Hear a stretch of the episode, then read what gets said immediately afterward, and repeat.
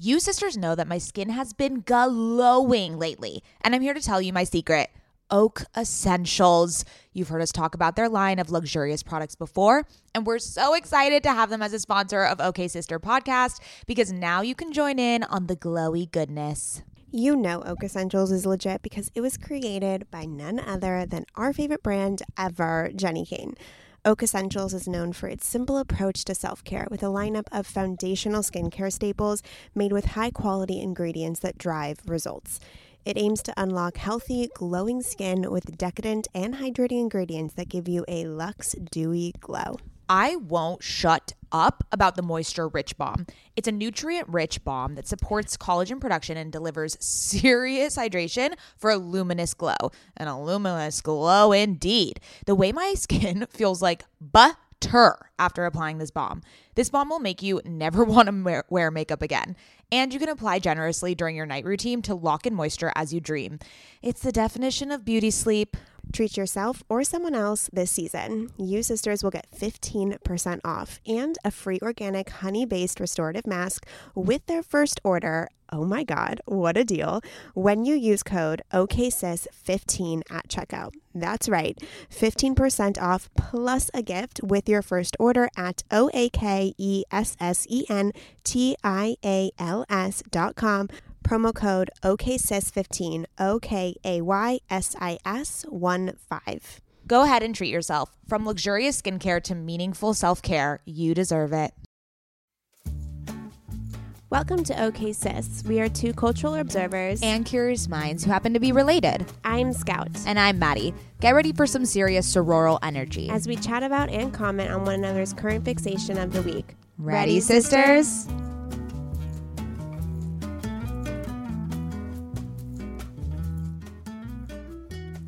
Welcome back to OK Sis. My name is Mady. And I'm Scout. And in case you haven't caught on yet, we are Sisters IRL. We sure are, Scout. Oh, and today, um, you know, I'm doing good. I'm on some new shit. I love how nobody asked you how you were doing and you just uh, kind of dove right in. And you literally did not catch the reference. Um, you call yourself a Taylor Swift stan, and that is okay. That is literally the opening line to folklore.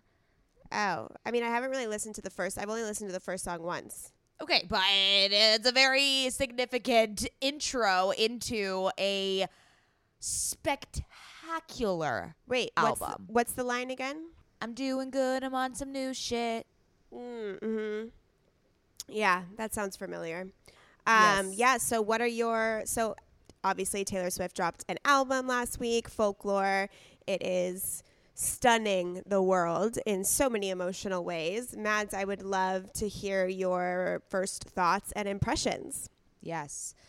Okay, so I've been absorbed with folklore of the past two days since its release, and um, it is both like visceral and sophisticated and intimate and exposed I, think, you know, if you've been listening to Cases for long enough, you know that Scout and I had a Taylor Swift awakening, uh, if you will.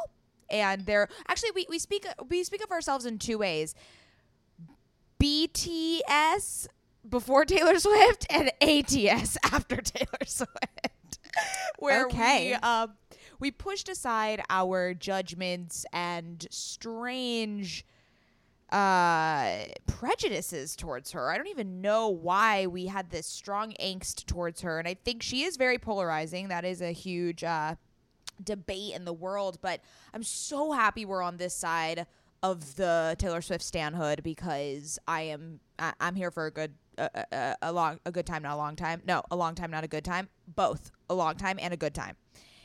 Okay. wow yeah. So obviously this well. Wait, wait, wait, wait. I, I have oh. a lot of thoughts. I wrote down all my thoughts. So, okay, um, I'm because just not I, gonna talk for the next 15 minutes. Go. Yeah. Well, because we're gonna both um, explain our our gut reactions and our thoughts. So I do want to say a quote from the Guardian that I thought and Variety that I thought really summed up this this uh this album. The Guardian said her emotional equity has never been more assured And Variety said, It's hard to remember any contemporary pop star that has indulged in a more serious or successful act of sonic palate cleansing.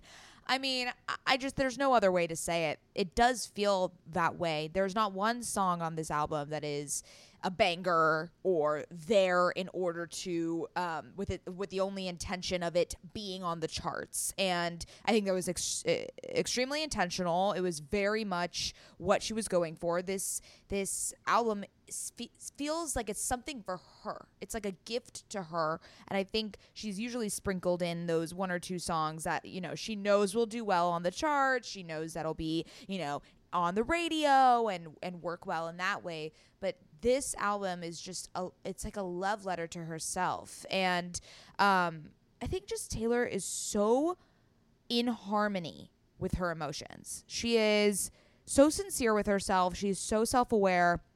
And the way that she translates the sensations she feels within the world around her, but also within her inner world, into these like relatable, eh, eh, I mean, uber relatable melodies and stories. They're stories. Each song is is a moment in time, and she's so great at uh, visualizing it through song. Like you can feel like you're with her in in, in every step of the of the uh, the story, but it's excessively powerful. She is such a powerful songwriter and uh, expresser of her emotions. And I just, I don't know, I, it made me realize that although I've been introspecting a lot these past couple years, um, and and learning to understand myself, I just don't, I don't feel as deep of an understanding and an alliance with myself as it seems like Taylor does. And it seems like she does in this album. And it's just it's it has inspired me to maybe engage in a bit more self-study and I don't know what that looks like whether that's journaling or whether that's just keeping uh, notes on my phone of just like little moments that seem insignificant but actually have this have this monumental um, significance on my life. And I, I, don't know she just she's she's expressing all of these little moments that add up to a huge realization or a huge uh, emotion. And it's just like i feel like all of us are letting these fleeting moments pass us unanalyzed where i just feel so inspired now to just start creating a time capsule for myself and really uh, sitting with specific emotions, specific things and occurrences that happened to me. Um, and I just feel like folklore is that. It's just her inner workings and her. It, it's like this uh, this self study of herself. Does that make sense? Am I rambling? Probably. yeah, well, you are, but no, it all makes sense. Yeah, I think that a lot of people had that emotional connection. I think that it came at a very obviously opportune time, not opportune, but um, significant time in which coronavirus, BLM, like people are really reassessing their lives. But I think that she has obviously grown up into a different level of emotional processing and the way she views the world. Um, her song with Bon Iver is so good. I, I that's my favorite on the album, in my opinion. Um, and there's, I mean, I don't really know how to formulate so many of my opinions in the sense that without sounding pretentious, you know, so sorry, I'm just going to say what I feel. There ha- I mean, I think it's an incredible album. I love Taylor Swift. This album is beautiful. I'm so proud of her for bringing subjects and and poetry like this to the world without a banger, without thinking about the charts. You know, a pop star of her caliber has not done this before. Mm-hmm. However, these emotional poetic albums have existed for a very long time via different artists. Like when I was younger, I listened to Emily Haines. Regina Spektor is a great storyteller. Leonard Cohen's amazing. And so I think what she's doing is bringing that like indie artistic lyrical poetry vibe into the mainstream. But mm-hmm. these kinds of albums have been created that I've had extremely stronger connections to over the years and have and which is probably why I, in the beginning, did not like Taylor Swift because I felt like there was more to her that she was not expressing on her albums and that it was a little bit one dimensional and a little bit poppy.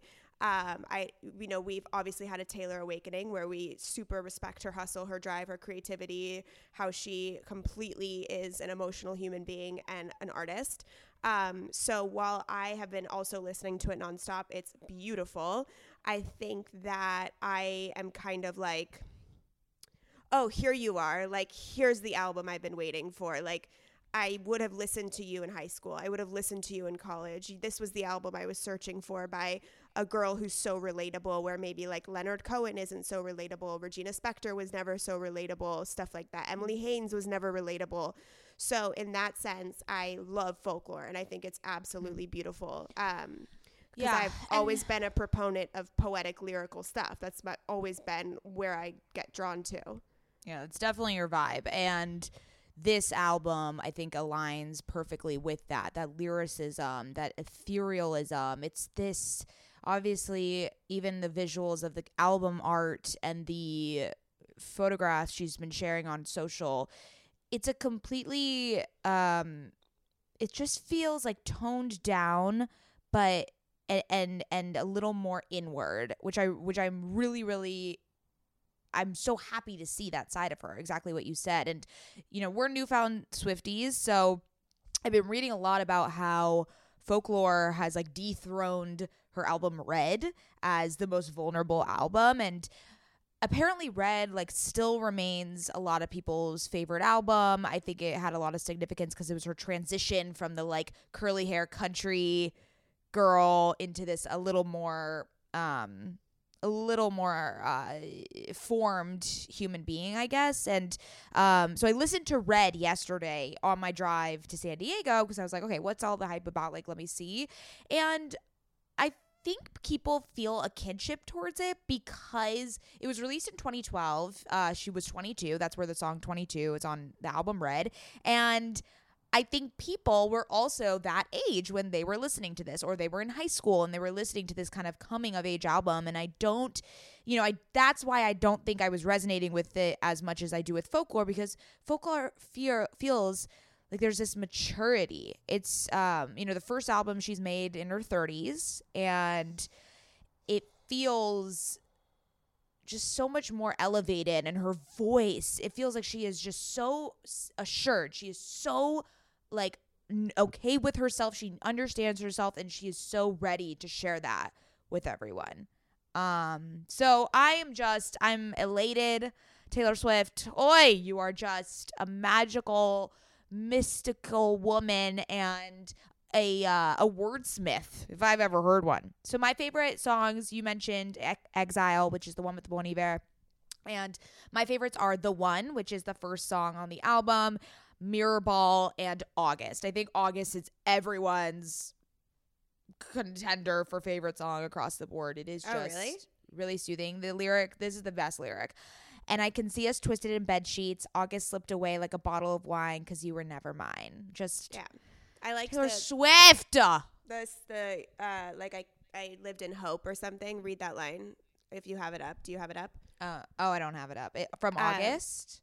Yeah, where it's she's talking about like how she would cancel plans in hopes that he would call and that he, she lived in a relationship that was just hopeful thinking. Yeah. I think all all women have related to that at one point or another. Exactly. Oh, but just... Exile is amazing. Exile is so beautiful. I think Exile is the best song on the album, but it's also like a lot more me because it's Bon Iver, you know. Mm-hmm. Um, I think that was so art. Like I read the lyrics and it was extremely it was crafted quite particularly and consciously. Yeah. And I think even the fact that she has Bon Iver on her album as a co-writer of this song, and I've, I, I believe this song and many some others, I'm, I'm not sure, but I think that just um, that shows this growth that she's had as an artist, as an individual in society, as a musical talent. I don't think she could have gotten someone like Bon Iver on an album of hers five years ago. No, and, and it, it, begs it's a testament to, to her it's a testament to her place in the musical in the music industry, I think.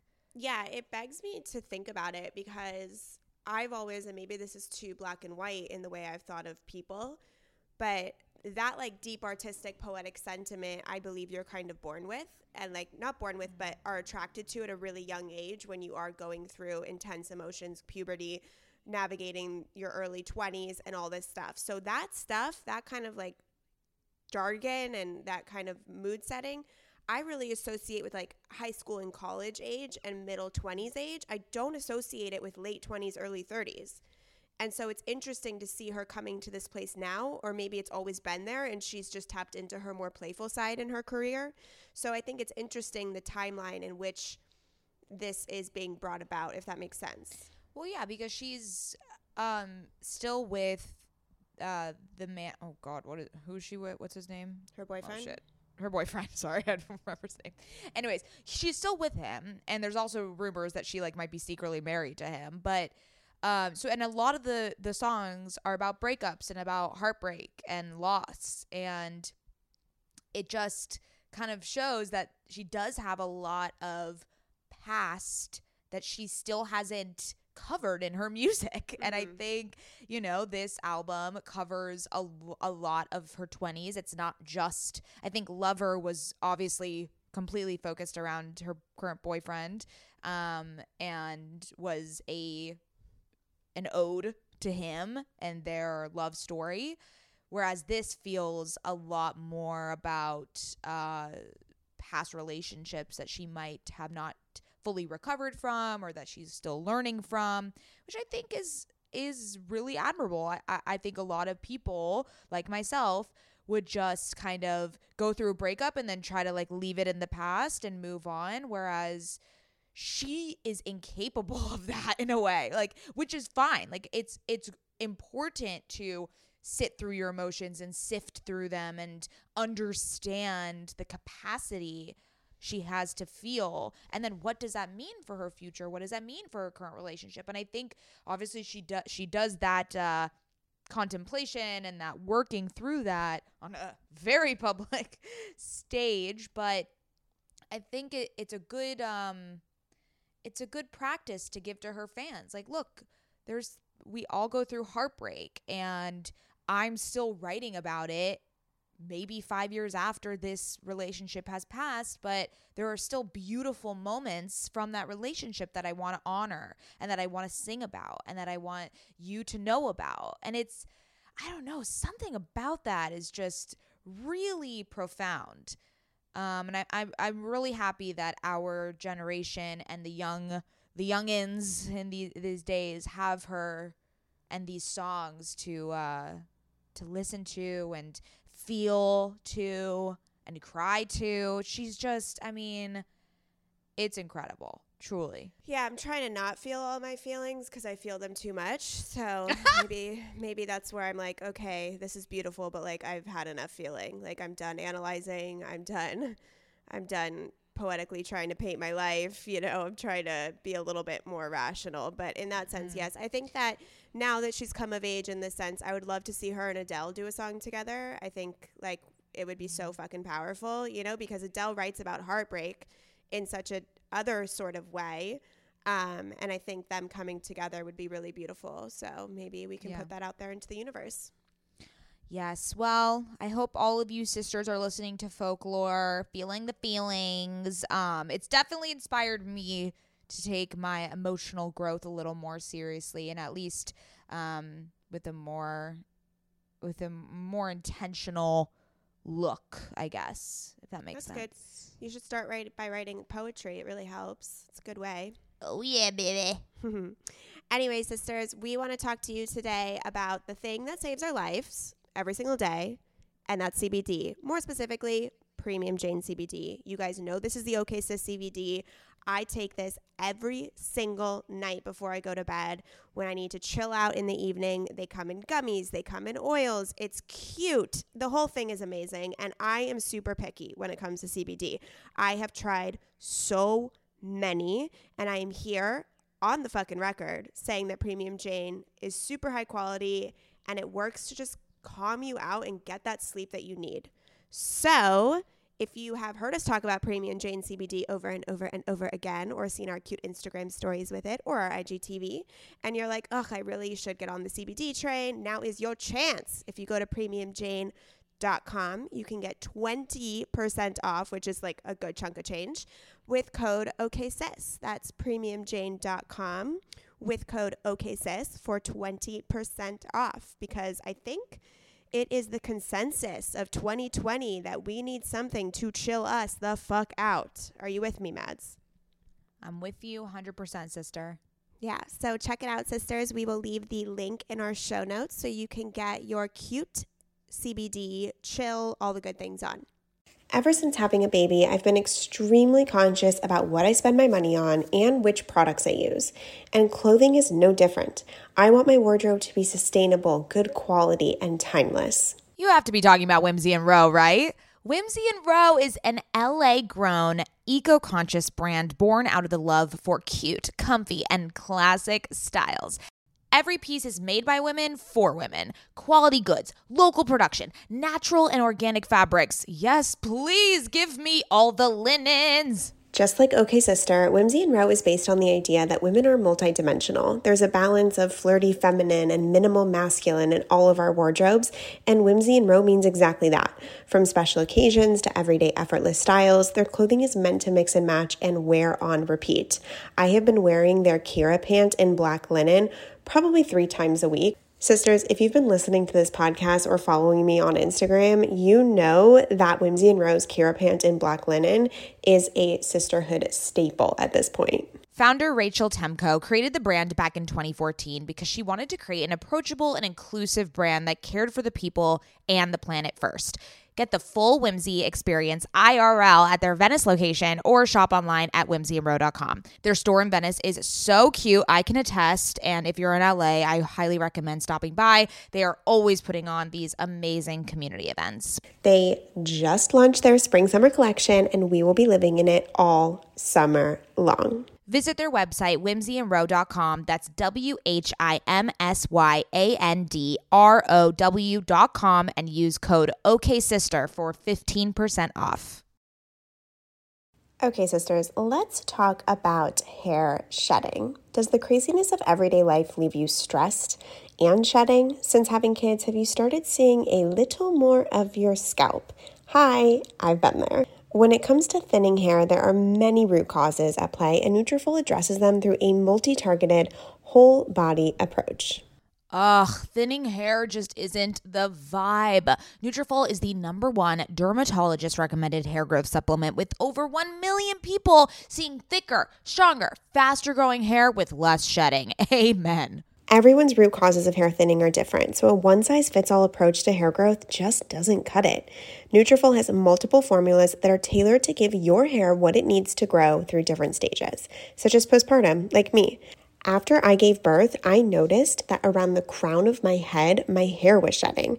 I've been taking Nutrafol for almost three months at this point, and I am not kidding you. When my husband, my friends, my family have been commenting on how long, strong, and healthy my hair has been looking lately. I mean, sisters, if you've been watching OK Sister on YouTube, you've seen my hair. While many supplements rely solely on ingredient studies, Nutrafol clinically tests final formulations to ensure their efficacy. In a clinical study, 86% of women reported improved hair growth after taking Nutrafol women's hair growth supplement for 6 months. I mean, 86% is a lot of women. Take their hair wellness quiz on Nutrafol.com for a personalized hair health plan based on your specific root causes. Take the first step to visibly thicker, healthier hair. For a limited time, Nutrafol is offering our listeners $10 off your first month subscription and free shipping when you go to Nutrafol.com and enter the promo code OKSIS. Find out why over 4,500 healthcare professionals and hairstylists recommend Nutrafol for healthier hair. Nutrafol.com, spelled N-U-T-R-A-F-O-L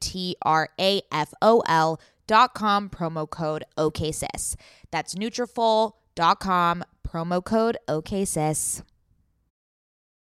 Sisters, my goal these days is to always look put together when I leave the house. Nothing over the top or super dressed up or anything like that. I just want to look put together and feel good about what I'm wearing in an effortless yet refined way.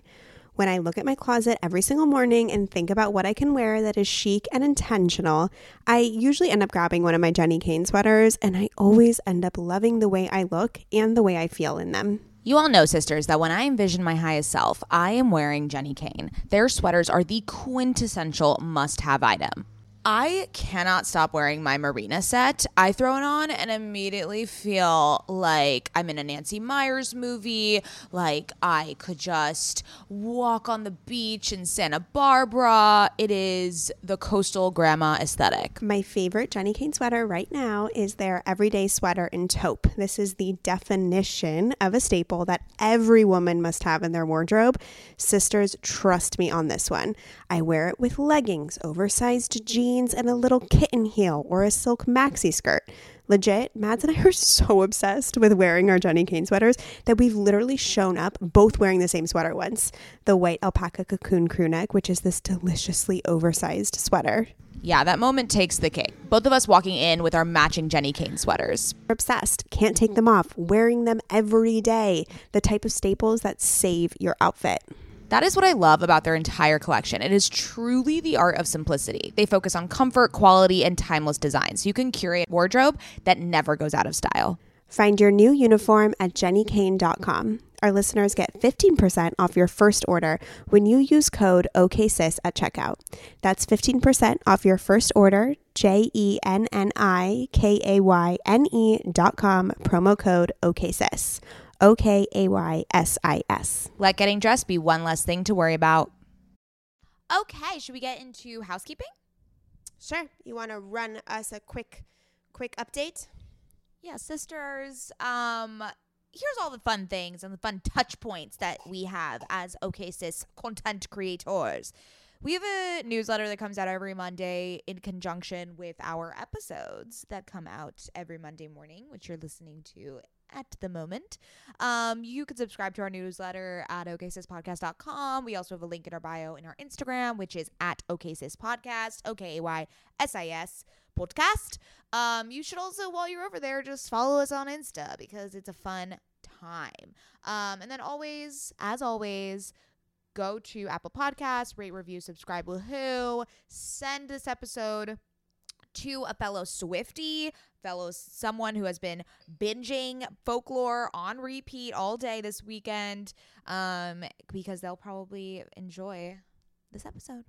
Yeah, did you say girl getting the label? Because I took a sip of my coffee and it was a lot of coffee beans, and so I had to spit it out, and so I wasn't listening for a second because it was disgusting. Oh, Yikes. Um, I did not. Thank you for okay, reminding me. We have a little collab collezione with Girl Gang the Label. Um, just go to the link in the show notes. Um, it'll take you there.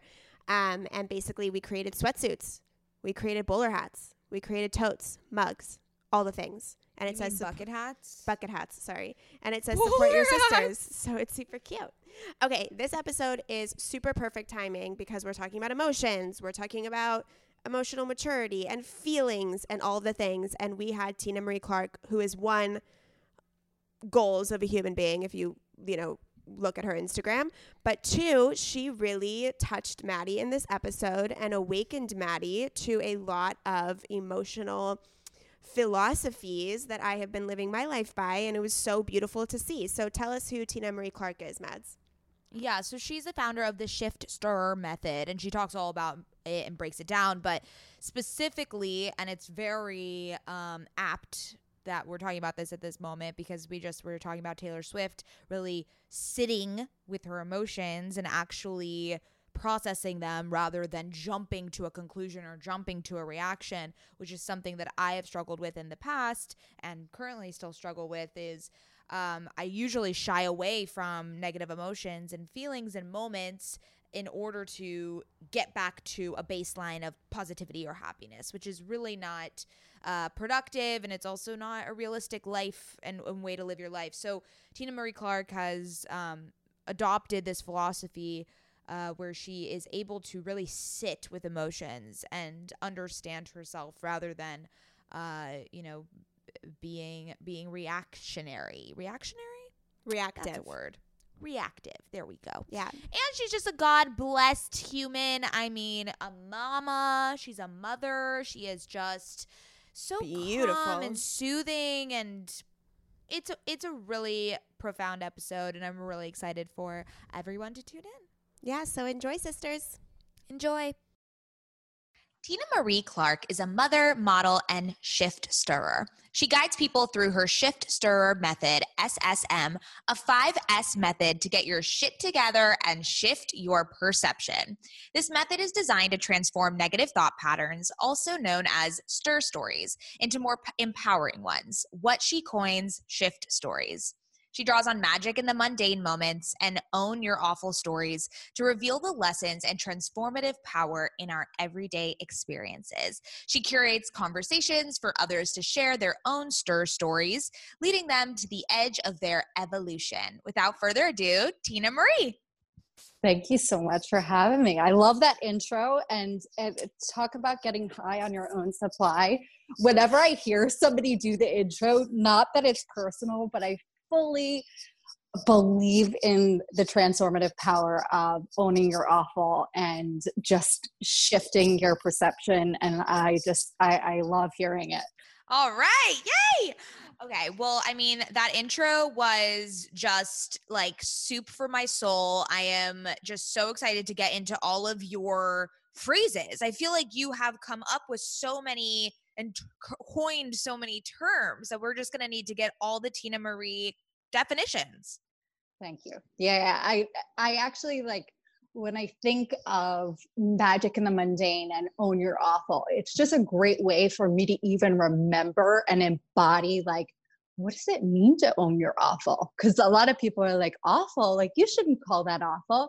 And what I mean by owning your awful, it's not that owning something uh, what you're owning is awful it's that our perception sometimes on how we are who we are how we act what we do can be considered shameful or embarrassing to us mm-hmm. and it's not that it's fundamentally awful per se, but it's our perception of that and owning, like, hey, sometimes I do get a little envious, or sometimes I do, uh, you know, get a little short with my husband, or mm-hmm. sometimes I do quickly react to whatever. But owning that and mm. moving past that and sharing that with other women, I think, has been really empowering because especially with social media and all of these things it's it's this airbrushed version of ourselves which is it it makes a great picture but it doesn't give an accurate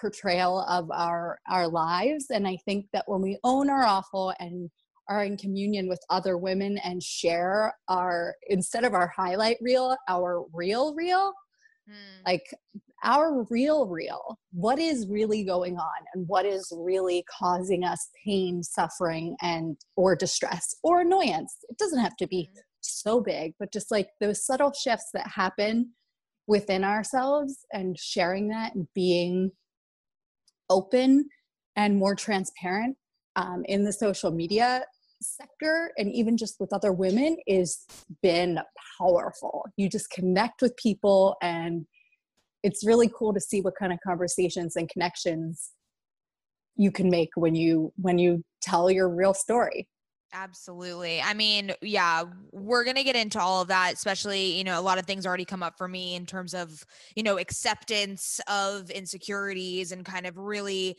uh, being okay with the holistic version of yourself and not just the version of yourself that you are on your best days, but rather sitting with and loving the side of yourself that kind of has shitty days sometimes. And I'm so excited to get into all that. But first, let's do current fixations scout. Okay, I'm so excited about my current fixation today. It's actually Frank Sinatra. Um, I don't know why, but over the weekend I was called to put Frank Sinatra on. And the first song I put on, I was driving and I put it on right as I was like, you know, reversing out of my driveway. And I put on My Way by Frank Sinatra. And I've heard mm. it before, but there was something about it that I just had a visceral reaction to. And I started bawling, like absolutely 100% bawling in my car for 10 minutes straight. I listened to it twice in a row. And it just so encapsulated, I think, what I needed to hear in that moment is that I am doing it my way. I am living my life my way. And there were just some things like, you know, he takes the blows. Like, you know, and I just pictured dying and this being played at my funeral. And it was just such an mm-hmm. anthem for me. And it was also a reminder of I'm on the right path. And even though it feels hard sometimes, like as long as I'm doing it my way, you know, that's all I can ask out of life. And that's all I can ask out of myself to be in true alignment with myself and my intentions. So I have been listening to Frank Sinatra. Also, um, That's Life is a really great one to listen to if you're feeling a little like, why is life shitty sometimes? I would definitely recommend listening to That's Life by Frank Sinatra. So, and yeah, I just, he's giving me all the mood. I love Palm Springs with my husband and that whole mid century modern Hollywood era. So, Frank Sinatra, we always play him when we're making dinner and stuff, but listening to him by myself in the morning has been a really great way to connect inwards and kind of, I don't know, I found sort of an anthem in his songs, which I love. So that is my current fixation. Oh, what a delight. It's so funny. My boyfriend is also obsessed with Frank Sinatra and he plays it to annoy me. So maybe I should listen to it alone to kind of get the full effect. Yes, you should. I love that. Okay, my current fixation so everyone knows I've been kind of going through like a TV dry spell, if you will. I just haven't found like a a show that I'm like really looking forward to watching and it just kind of releases me at the end of my day and lets me wind down and I was recommended a TV show called Looking on HBO and it's about these gay men in San Francisco It's kind of a drama, but it feel but it's like there's comedic elements. It feels very like Sex in the City, but for gay people and it's just delightful. I don't know. The cinematography, I feel like I've never seen a show in San Francisco. And I really love that city. So it's kind of nice and refreshing to kind of see a different landscape. And it's a good show. Everyone, I highly recommend it. Love that. That's a good there you one. go. New quarantine show. Okay, Tinamarie, what's your current fixation? Nails. Mm. I have uh, bitten or bit my nails since I was a child. And I finally kicked the habit. So now I have these like claws that I like, even when I see myself in a photo or I'm like, Aww. these are my nails. It just reminds you that you can change who you are even after so many years of doing something i'm like oh my gosh i actually have pretty hands and and nails and i've been really taking care of them and my my cure all is for me keeping them covered all the time. Like I'm even uh, they're clean right now because I didn't get a chance to polish them right before our podcast, and I'm even worried just sitting here without them because I've made it such a strict rule for myself that I need to have them covered but I'm really proud of myself. I have long Wait, nails. what do you? Yeah. Oh my god. Okay, so I'm a I'm a huge nail biter. Have been my entire same, life. So that's same. why I need to get acrylics because it's the only thing. Because even with gel, I'll bite off the gel. So what do you mean? What do you mean when you cover them? You have like she little nail pads. No, she means painted. painted. Right? Yeah, yeah. So oh, I was like, I was imagining you wearing like little. like little mitts, yeah. like little kid mitts.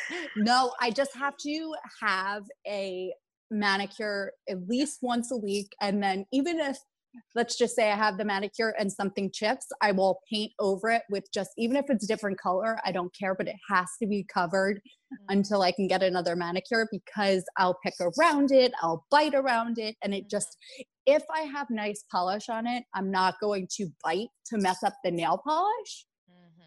Mm-hmm. So if I, that was like the way that I started, I was really consistent. I would even do it every four days in the beginning. And then once I started getting a little bit of blight of, of nail, I like at the tip, I was like, okay, I can do more. And then it got longer and longer. And now I have these like, like little daggers and I'm really yeah. proud. That's how I am. I have to paint my nails or else I bite them. So I've been, yes. I can't, I can't have long nails because it's really hard for me to type with long mm. nails, and I do a lot on the computer. So I'm always um, clipping them once a week, but I have to have them painted or else I'll bite them too. It takes such self constraint. I don't think people understand how hard it is not to bite your nails. Like it is, it takes so much like m- mental, like mindset shifting just to be like, nope, I don't need to bite it. I'm good. Like, wow, brava. Yeah, haven't gotten I, there yet, but I needed a safeguard because even if I couldn't consciously know like do not bite your nails i needed something to remind me so it was like okay paint your nails and you're going to always be reminded of the prettiness so that's where you're going so you may not be that aware like consciously about the nails so that has been my buffer is is covering them because it is it's it's habit it's um in the method there's uh ways that you can identify that you're stirring and some things happen physiologically and some things happen emotionally inside your mind and physiologically for me when i was stirring and i've deviated into a negative thought pattern one of the quickest ways i could identify that i was stirring was when i bit my nails i was in my mind like if you want to know if i'm anxious i'm biting my nails yeah. So that's like a trigger point for me where I'm like, okay, but even if I'm feeling that, I'm consciously like, I'm, I get it. I'm feeling that way, but I will not do this. So um, it's amazing what we all do. Yeah, it's like a physical manifestation of anxiety. I also feel that way too. People say people say that. So uh, you'll see me playing with my hair a lot. People say that it's an anxious habit, but for me, it's a focus habit. So, you know what I mean? Like when I'm sitting here looking like I'm focusing, like it just puts my, you know, I, I don't think it's a nervous habit because I don't do it when I'm nervous. I do it when I'm focusing. Interesting. You know? Oh, I believe that there's all of these uh, our body and minds do the craziest things and we all have things that will comfort ourselves in some way mm-hmm. Yeah so I, am not a hundred percent sure that that's a um, nervous thing it's just something that will help you to do something good or bad yeah it could mm-hmm. be it could be something going forward or it could be something going backward and for me sense. i was like i was getting to the point where i was like biting and bleeding and like it, it was not a cute look and it just mm-hmm. was uh, my emotions manifesting on the outside. Talk about first is though like your introduction to wellness. I mean you obviously said like there were things like biting your nails. I'm sure there were many other kind of signals that kind of jump started you into a interest or passion with wellness. So i'd love to hear kind of like your trajectory into this world. So i would say that my trajectory like I, I would say it was changed when i really noticed and was confronted with the idea of that I was causing a lot of my own discomfort. As a teenager, I was really destructive and angry and really just, I, I, I was kind of, I had a lot of rage and I had a lot of shame. And that would manifest into really like destructive patterns. And I was my mom's like my she is my best friend and we always talk about the journey inward and what is actually going on. So it may look like i'm really mad at this person but there's something going on inside of me that is creating that. And i so that started me on the journey to self discovery and to look inward. So I've, it's always been a part of my life i would say. Like i started at 11 and then i started getting more serious and becoming um like more it was it became a hobby where i was like i love going to retreats and i love all of my books. Like i never wanted to read any novels because i really wanted to explore my own mind and understand other people more. So that became a hobby of mine. And then i felt like i was like a little bit of a, a researcher because I was trying on different things that worked and didn't work. And then I was a model for uh, since I was 15 years old. And I was so visibly seen, but I was never like emotionally seen. So becoming um, the creator and author of the Shift Stirrer method has been a different um, being seen in for more of my inward my inward world. So it's cool to be seen in um, in that way because i'm really showing up as myself. Not that i wasn't as a model but it was really um, it was just different. So the Shift Stirrer method break it down for us what it is how it developed why you think that this is something that people need to implement in their lives Yes. So the it's a five-step method to shift your perception. And I'll just give you the five steps. It's stir, which is recognize you've deviated into a negative thought pattern. Two is the sit, sit without reaction, outward reaction with your thoughts and emotions for 24 hours. The third step is the sift, sift through thoughts, emotions, and emotional or default defenses that you want to use to protect yourself. Number four is the share, owning your awful and sharing with other people, especially women, about what you're stirring about, what is causing you to deviate into a negative thought pattern. And then there's the shift. After you've done all of this work to unwrap and dive deep into what's really going on, you can't come out the other side the same person, I would say, when you really get down and be honest with yourself and really go into, inside of your mind to know why you deviated. There's, you can't not have a shift. You can take a part of it and responsibility or some level of understanding or compassion when you do the work. So I just think it's so important because I spent and I still have to use this method daily, even if it's like in a little way. But I needed something for me when people were like, oh, you know, you should meditate, you should, you know, do yoga and all these things. I was like, yeah, I get it. And I do those things, but I'm still so reactive. And I needed something that when I was in those moments, I could use. So the method for me, it was when I was irritated or offended at a dinner party, what could I use at that moment? I wasn't going to pull up my meditation pillow to the dinner, but I was going to use my method and say, okay, you're stirring. It's, and it's an internal dialogue. Okay, you're stirring. You need to sit. No reaction, TM. We can, when we get home, we can sift and you could share about this, but right now your only job is to sit.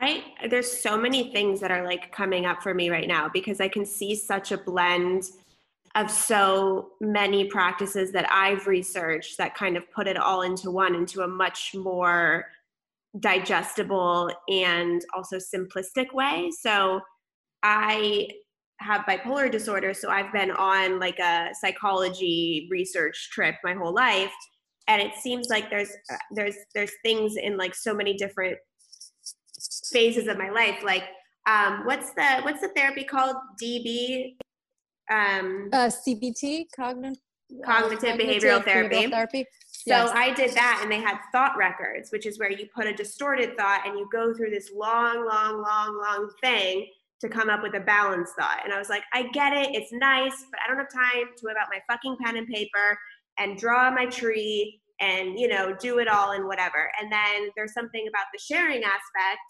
that reminds me of alcoholics anonymous and the 12 step program which is the fourth step which is sharing.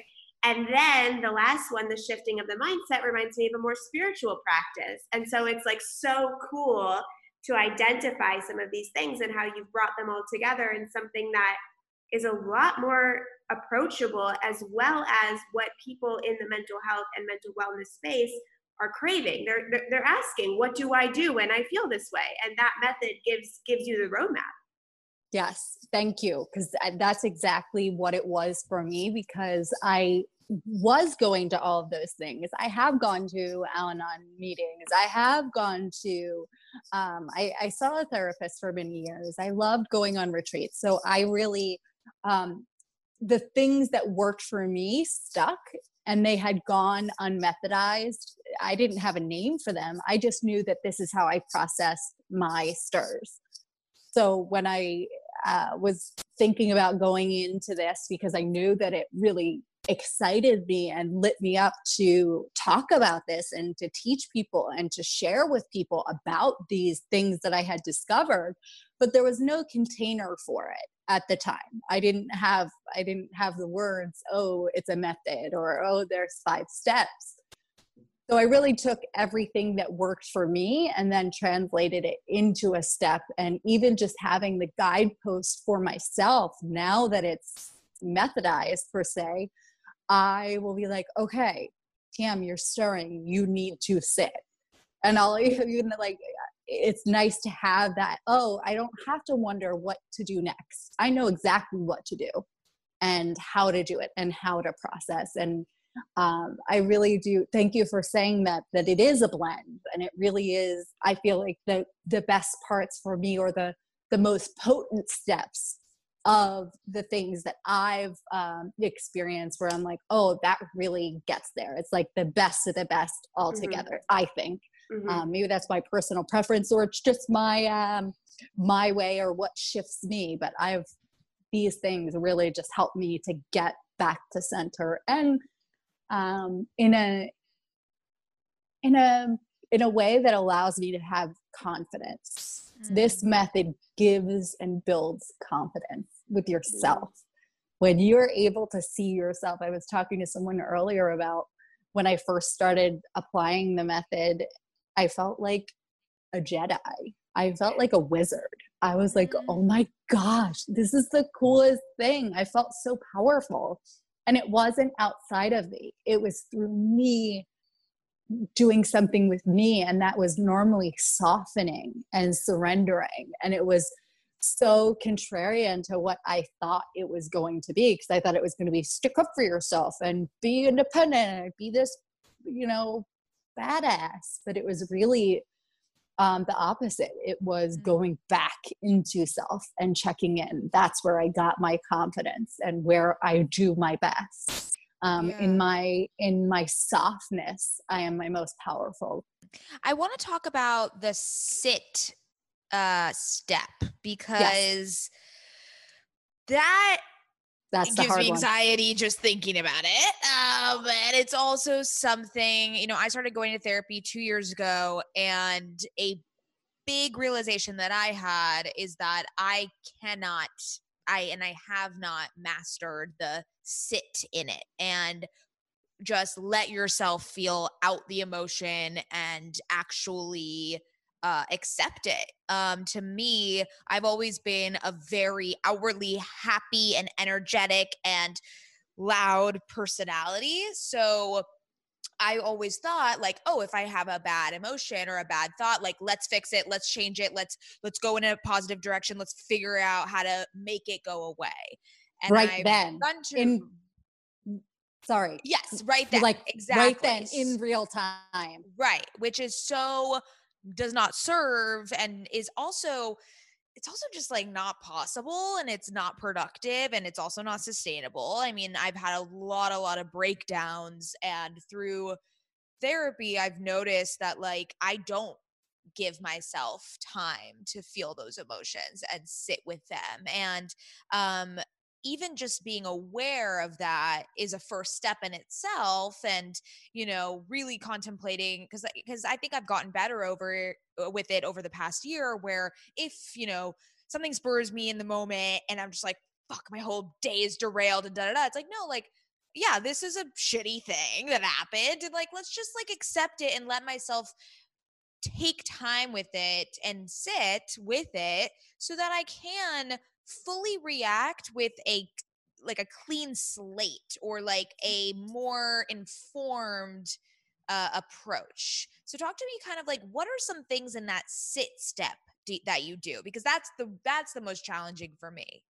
Uh, absolutely, I am you a hundred percent. That's how I want to. I want to get shit done. I am capable. I am a great communicator. I have all the words. I can tell you what's up which is such a power. But uh, going back to what you were saying, there is a difference between reacting and responding. And what I was doing was I was reacting from an emotional spot, not from a level of uh, response. So it doesn't, when you're sitting, that doesn't mean somebody else is getting away with something or that you're not uh, vocalizing. It's, I'm actually allowing myself to sit, to check in with myself and my motives of why I'm doing this. So with the sit, I use a lot of sit mantras. That's in the book. I will have to say a mantra to myself when I'm stirring. Um, sometimes it uses the, the B word. Uh, like I will tell myself, I'll be like, you better sit, bitch. You better sit. You better sit. You are cruising for a bruising. Like, you better sit, bitch. I will literally say that. And not that I'm a bitch, but like, you better, you are, you're cruising for a bruising. You know where this ends up. And it doesn't, we were talking about alignment before. This reaction is not in alignment on where you're going or where you want to go this is coming from fear. Or I'll do um, not today, Satan. So I'll say it by mind, like, not today, Satan. I know you're trying to get me. No, no, no. I am going to sit with this. I am okay. And I think that um, in the method, we use these things called default defenses. The things that we have learned over time help protect us from perceived danger. So we believe, uh, uh, so I can identify with on some level, we believe that if we nip it in the bud right now, we are going to avoid feeling something later, or we have a belief system all around all of that. And when we take action right then, or when we react right then, that can allow us to, we believe that we can somehow soften the blow or it will somehow um, we want to release the pressure. Because what happens is when we're stirring and we use a default defense it's something that is giving us relief from our thoughts so let's just take you through a stir. Somebody bothers you and you feel like you need to react right away and write the email or send the text or whatever it is. There are thoughts that are going on in your mind that by responding, you will be able to expedite. So you're trying to get yourself out of that level of pain within the mind because if you deal with it right now, you won't have to actually sit with those thoughts but you can run but you can't hide. Those thoughts are going to be there no matter when you deal with them. And when we allow ourselves to actually be there in the discomfort of those thoughts that's when they lessen the stronghold they have over our life. Can i sit yeah. with you being annoyed with me let's just say like say i get a text from you and i feel like you're annoyed with me and i want to go and i want to make sure we're okay and that's my response or that's my reaction to you because i'm afraid that you're not going to like me or whatever it is. That would would be me trying to uh, avoid the thoughts of having to think of somebody not liking me and a lot of people don't want to sit with that. But would it be okay? Is it okay if somebody doesn't like me? But in, in that moment, we perceive that it's earth shattering and we feel like it's really heavy. So we want to address it right in that moment because we can't stand another moment of feeling that. But when we feel that and allow ourselves to realize that that's what's going on, or even be the observer of it, that's where the the power if i if i could recommend one thing forever and ever and ever it's the sit. You could forget about everything else even though they're really potent and they give you magical things but if you can master the sit that you you you could just be done with it because it just transforms. When you were talking about trajectory that's where you want to change the trajectory of your life you want to open up possibilities you sit yeah, it's, that I mean, you're literally like you just explained an exact scenario that even happened to me last week where you know I got a text from a friend and I was like okay and let me address this right now because I'm literally not going to be able to focus at work. And it took it it I was so angry at myself that it took such a toll on my mental health and on my mindset that I was like, I need to address this now or else I won't get any work done. And, you know, I called her right away and I, you know, tried to whatever. And I think it was like a half ass type of conversation. Like I could have, again, sat with it and really understood what I was going to respond with and what I really formulate my thoughts and really take time to to come to a rational you know mm-hmm. type of you know i think it's rational like when i was when i'm reacting it's with emotion it's with and that whole like caring what people think and understanding that like that that fear of like oh my god they don't like me they're yes. they're bothered by me like let me fix it like that is something i'm plagued by um definitely so I, I even just like thinking about like if i just thought about that specific scenario what what would have happened if i just like you know what? Like okay i i see that. Let me just like take a beat.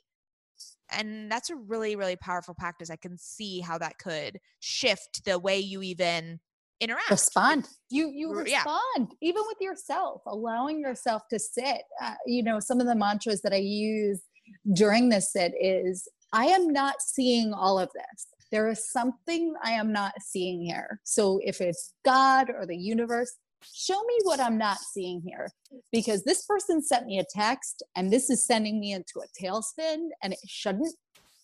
There's something here that you want me to to release. Show me. So when I take it on as personal and I disconnect it being about that person and I think about about it as um, a opportunity for my growth as a human being, that's when I start getting that confidence and that power because I'm like, hmm, like, oh, I have a big, this, that situation gave a big charge. Like, oh, this, this got me to like really not be able to focus. There's something here for me. There's something big here that I have to see because somehow, no matter who it is, it, it, this seems to come up for me often let me just sit with this let me and then you can do the rest of the steps or even if you just sit I'm telling you, nine times out of 10, if you give yourself that 24 hours, you're going to feel completely different about it anyway. And it lessens that stronghold. It allows it to like just reduce and and um, become more relaxed, so you can get comfortable being uncomfortable with those thoughts, or you can get comfortable with that uncomfortable thought. So you're like, oh, you, oh yeah, I, I noticed myself, uh, you know, wanting her to like me. Oh, I, have had that for a while. Like, oh yeah, that's where you own your offer. You're like, yeah, yeah, There, there's that thought of me wanting to have people like me again. Oh yeah, I have a propensity for that. And allowing it to just be a thought versus, oh, this is how I normally defend myself or protect myself.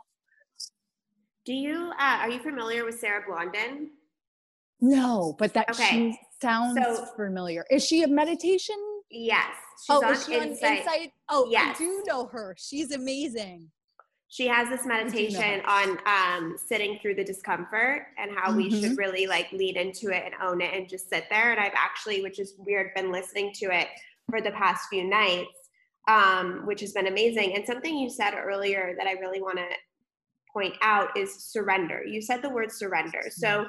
I have been also really trying to sit with my uncomfortable emotions. I think for most of my life, I sat too long in my uncomfortable emotions. And now, whenever I feel it, I'm like, Am I stirring? I say spiraling. Am I going down? Am I going down? Like, oh, shift to the next, whatever. So I'm learning to sit in the discomfort and say, It's okay to feel discomfort. Like, at the end of the day, we're all safe, like physically, emotionally, spiritually safe. And that's what I, that's my mantra is that I'm safe but you said the word surrender and that's something that i'm really trying to work on and it's really hard for me and i'm feeling a major resistance to surrendering because it is surrendering control it is surrendering to something greater than you. What what does surrendering look like to you? Who or what are you surrendering to if there is an image in your mind? And what are some tips that you have to just get rid of that resistance and really step into that? So when i the bigger the charge, the bigger the the payoff.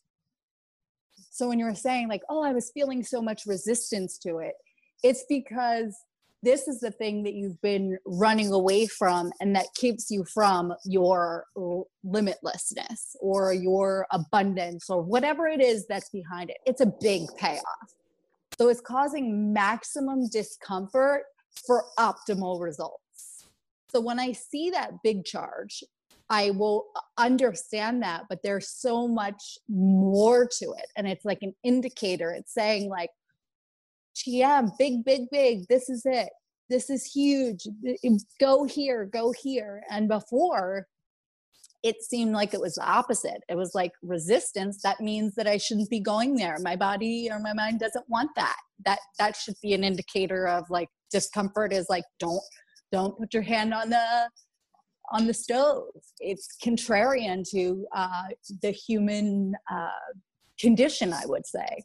But when we soften into that, and surrendering to me is, um, I would say God or the universe. It depends on, to be honest, what day. Like I was doing this meditation prayer yesterday, and I was like, Hashem, God, universe, Lord. I literally had every single name in there because there is so many that resonate with me at different times. And I think different prayers or mantras have different things. So it's just the infinite, the source, the creator.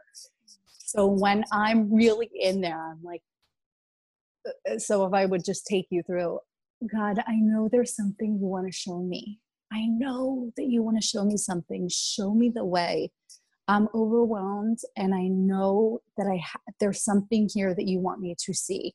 I'm going to be I'm going to be watching and I'll deal with that later, but I'm going to be watching for what you need me to see because I want to grow and I know you want me to grow and I'm I'm paying attention. I'm going to surrender because I know I want to do these 10 things to protect myself, but I won't because I'm going to watch you and I'm going to believe and surrender to the possibility that I don't have all of the answers. My prayers sound almost identical to what you I just said. That. Like, seriously, I just say, God, thank you so much for giving me this challenge. I am welcoming all sorts of scenarios that you think is best for me. Show me the way. I will surrender to you. I will let you tell me what's best. I will follow your guidance. Um, but it's it's like but it's it's so magical but i mean it is hard because your ego is there and you want to control everything. Yes and when i really get into it when i really am like when i feel like i am just opening and i'm with god or the infinite and i'm there and i'm just like i have no idea. I don't know. But the source and the creator that that made my heart beat and made two human beings grow inside of my belly, who am I to think they or God or the universe could create that and not take care of me and not know what I need? So it, that's the surrender part to me. It's saying, you know what, like, Amen. You, yeah, I was gonna say. Well, first of all, you're like you are officially my spiritual coach because I, I love you by the way. I can tell that we would like we would get in trouble together. I know it. it I've been so trying to fun. tell her this shit, Tinamarie, for so long, and you come on, and all of a sudden she she's like, I'm I've I've, I've converted. You know, this no, is my no, jam. But we, but we all need each other that's why the sh- the share is so important because sometimes we yeah. need it from a different direction yeah. and we need it in a different tone and we we could hear it you could hear your mom say the same quote over and over and over and then one person on tv could say it and it lands for you and your mom's like are you kidding me yeah that's like me right now so no but I, it, I it's just it. like we we grew up uh jewish and within the judaism faith and I have a very broken and untrusting relationship with God. Um, and, you know, Scout has been very vocal about tapping back into prayer and to religion and kind of that connection. That's never really been something I've thought of. not religion, really, so much more. Well, right, but just yeah. like that that connection to God and I. But the way that you were kind of expressing it, it just feels a lot more human. To me, I just I I am um I struggle with that like there's higher there's something above whereas i like the the the the With. we're all on yeah the With. all connection and we're all together on this same plane and i think that you know you saying like whatever created this and then my two babies like how could it not take care of this text that I got from my friend that, you know, it's just puts it into perspective for me a lot, a lot clearer. Hallelujah. Hallelujah. Hallelujah. Hallelujah. We're just to start praising the Lord right now, okay? Hashem. Oh my God. Okay. Exactly. So I do want to talk. You mentioned earlier um, the real real on social media and i think that's mm-hmm. a huge part of your brand and of your presence is being very vulnerable on these channels when people uh, don't tend to be so talk about like what kind of strategy you put in place to make sure that you are showing the 360 the 360 version of Tinamarie and not just you know the gorgeous mom that we see who's you know used to be a model but all of these intricacies and insecurities like how do you share that with your audience? Um i would say through we were talking about that resistance thing. Uh the other day I was writing a post and I had noticed that while I was in quarantine, I was spending so much more time on Instagram and all of that. And I was noticing that I would deviate, I would stir, and I would go into a negative thought pattern. And I would do it in observation of other people that were um, either in my arena or doing things well or whatever it was. And I was at the point where I was literally either, I was Googling, what's the difference between jealousy and envy? And I like really did a deep dive on that. And I was like, oh, what is that? And even just having that idea and owning that that that was something that i was going through was i was so resistant to sharing that. And that's where the magic happens. Where i see resistance is the indicator of what i need to share. So i knew i didn't want to see i didn't want to be seen as someone i wanted to be seen as the the teacher that has done you know I, I would love to not have those weird thoughts where I have that drain of energy where I feel like I should be doing more or I should be doing better or or be further along. I wish that I didn't have that, but that's not my truth. And can I still be a teacher and can I still be um, successful and still have those thoughts and that's where i wanted to post about that because i'm like no that still happens for me. And i'm not going to arrive at this like fully done place. I think i'll always have that on some level. So i think that that's important to share no matter what stage you are in the process. It's great to be uh, a teacher and uh, a uh, expert in your your craft but you can simultaneously talk about what is not going great in those areas. And I think that that's empowering for other people because a lot of the time you see this prepackaged, everything's okay, everything's great at all times, and it's just not, like you said, sustainable or attainable. So I don't want somebody to observe me and feel like I have it better. I want it more like the God situation. Like you're sitting next to me. We're here together. We're all figuring it out. Yours may show up at work. Mine may show up this way. Mine may show up with my kids. Mine may show up with my husband. Yours shows up, you know, at work. No matter what it is, it's same, same, but different.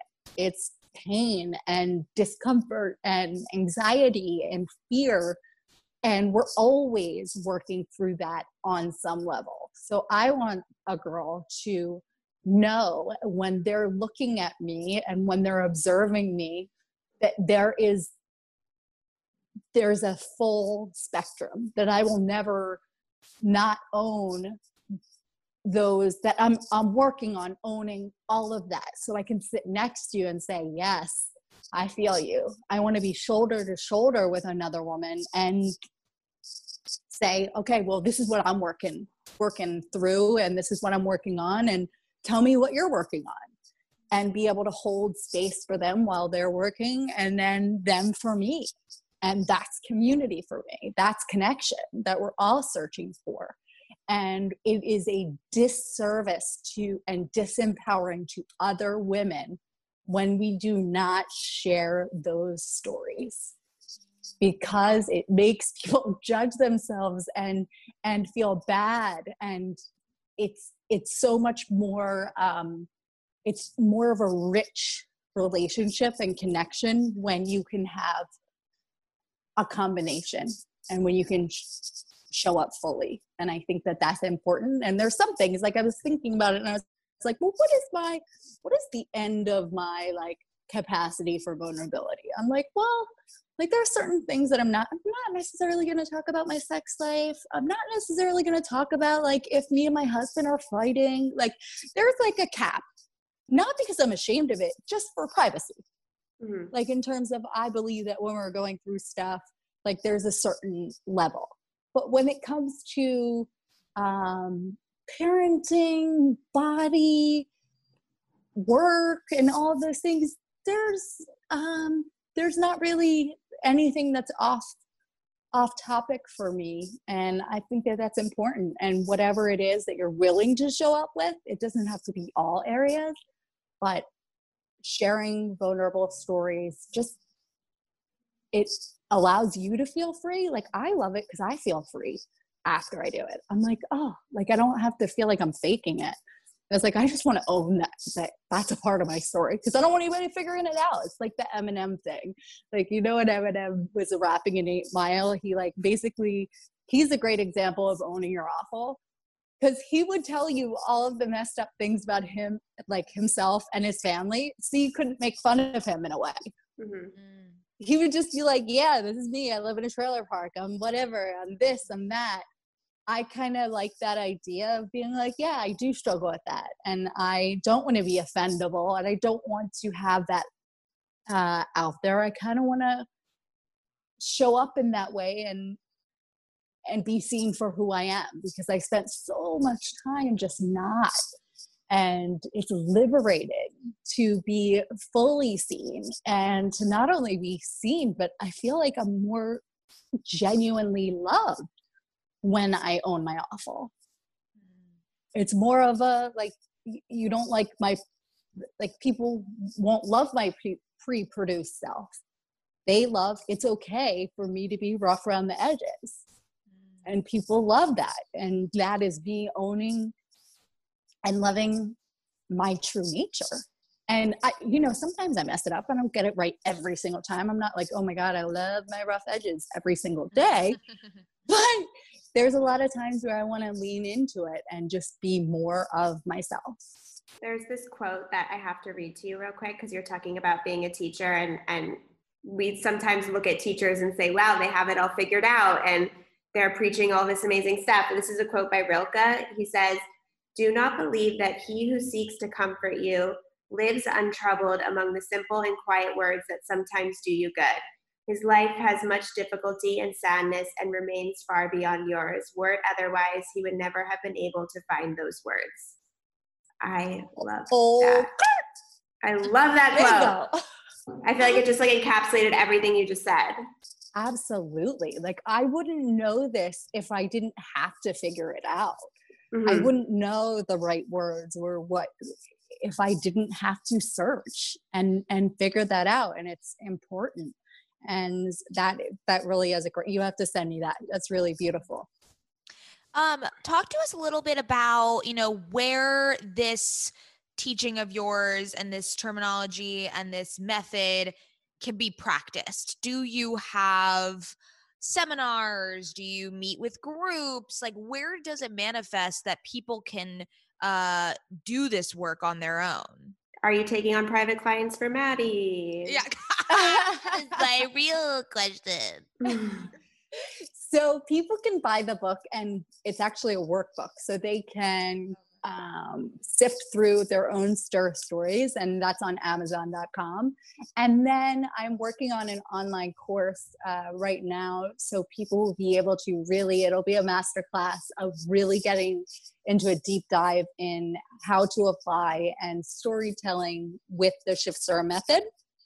So I'm excited about getting that to people. And it's interesting because I normally do retreats or panels or speaking engagements. And because of COVID 19, I haven't been able to do that. but the silver lining has been um,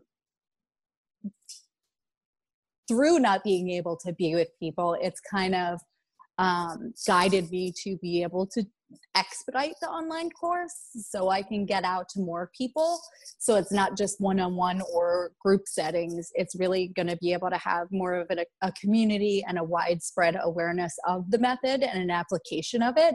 So it's um, that's the magic in the mundane, like the like the magic in the in COVID nineteen. Like I could have never expected that this would have actually been an accelerant on my business versus I'm more excited now that I was being, you know, knee deep in all of my projects.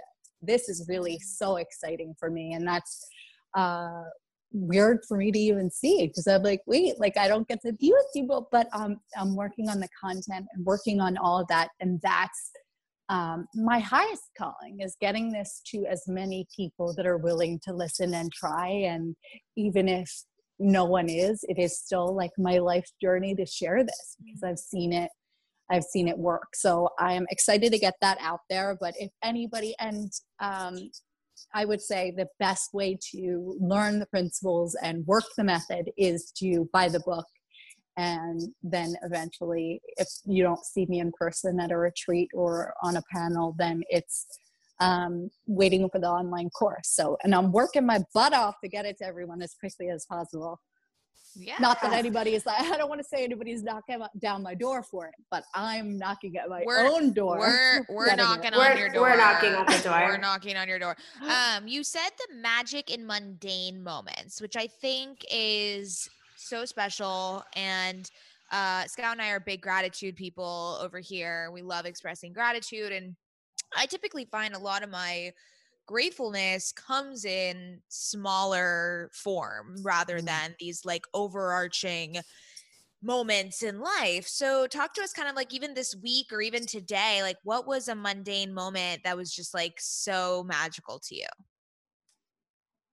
Um okay, so I my car ran out of battery Mm. and I remember thinking, and I, I, didn't see the my our other car in the garage, and I remember thinking, "Oh, that's so weird. He would never." My husband, he would never leave me without a car. That's so weird, but it's okay because there's a possibility that he just wasn't thinking or he wasn't aware. But I remember thinking in the background, like, oh, that's just so unlike him. He's so thoughtful. And then I went on with my day, like just going on with that thing. And then it was revealed that he really did think that way. And I really did know him. And he set the keys out for me. And I was like, oh my gosh, like that was just a simple thing, something so small, his level of thoughtfulness. But I was like, that is just a deepening of, and it's simple. It's magic in the mundane. It's a car key. There's nothing eh, eh, you know crazy about that but it was just that thoughtfulness and it reminded me of uh, my gratitude towards him and my love for him. I'm like i really know your heart. I know that you I, I have that that tape in my mind is oh you're always looking out for me. You're always so thoughtful. So i was um, just i just loved him even more. I was like oh you were just really freaking thoughtful you're just mm. you're just one of those uh, and I could tell you 10 things that he isn't, but that is something that he is. And I was like, oh, I was just like a little, I was like, damn, I picked the best one. Or the, I, I, I picked a good one. Oh, love that. Love That's that. so sweet. All right, should we ask our question, Mads? Yes. Okay, if you had, we like to end all of our podcast episodes with this question. If you had to brag about one thing that you've accomplished in life, and don't be humble, what would you brag about? Ooh, this is a good one. Oh, I really want to think about this. Does it have to be soulful or can it be a little bit like? It can be whatever you want. It could be that you're proud that you saved up enough money to buy a Chanel purse. Oh, yeah. So I would say my Birkin. I, I would say my Birkin. That's amazing. Yeah, I would say my Birkin because I, this is the reason why. I was in, um, I was on vacation and Jeff Gordon and his wife were together and he said something really cool to me. he said, uh, she bought her first Birkin, I bought her second Birkin, and we bought her third. I love that. That's goals. And I remember being like, wow. So in my mind, I thought, you know what?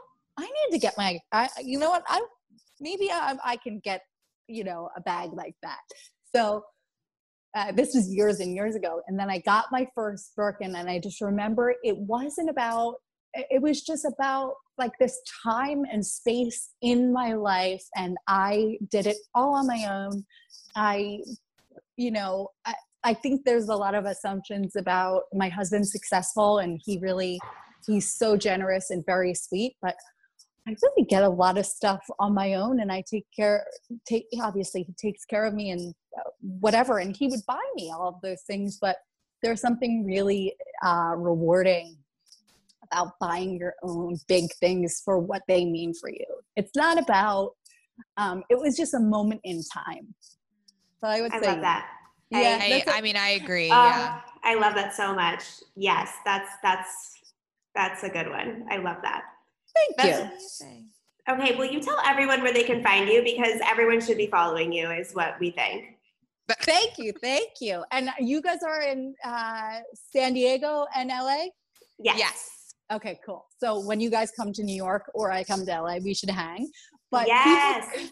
can find me at at Tinamarie Clark on Instagram and uh, the Shift Stir Method on Amazon. But yeah, DM me and send me a message, and I'm always happy to process stir stories. So if somebody is knee deep in anxiety, I'm happy to help them. And that's like the powerful stuff. Like I love helping people when they're in there. They're like, okay, I'm sitting. I need help. I'm sitting. I'm sitting. You're you're gonna get a DM. You're gonna get a DM from Mady every day. I'm sitting. I'm sitting. I'm sitting. Mady, I, I really it. think you'll be. Um, just a reminder. I think you'll be uh, really helped by a mantra, and I'll I'll send you a few. But I think a mantra Oh, will be helpful. love that. It'll just like get you back to a mantra where you're like, okay, I need to remind myself why I'm doing this in real time. What is one thing that will send me back to center? And one that really helps me that I love is I'm exactly where I need to be. Mm, I love that. I'm exactly where I need to be. So when somebody like uh, you know doesn't respond to my email and I'm like really quick cuz I want to like confirm that they like me or confirm that everything's Mm. okay or that they're going to hire me again or whatever it is where I've deviated. I'm like, "Okay, TM, you're exactly where you need to be. You're exactly where you need to be." And that can, can sometimes bring you back to Mm. releasing that uh, need to uh, produce a result. yeah, absolutely. oh, I I would love love that. that. Yes. You are just like such a gem. Wow. Thank you so much for coming on and talking with us. We really, really appreciate it. We know how busy you are. You're a mom. You're just like the spectacular woman. And You're so sweet. thank you so much. Yes, Thank you for having me on. This was awesome. And I really, this is awesome. So thank you. Thank you.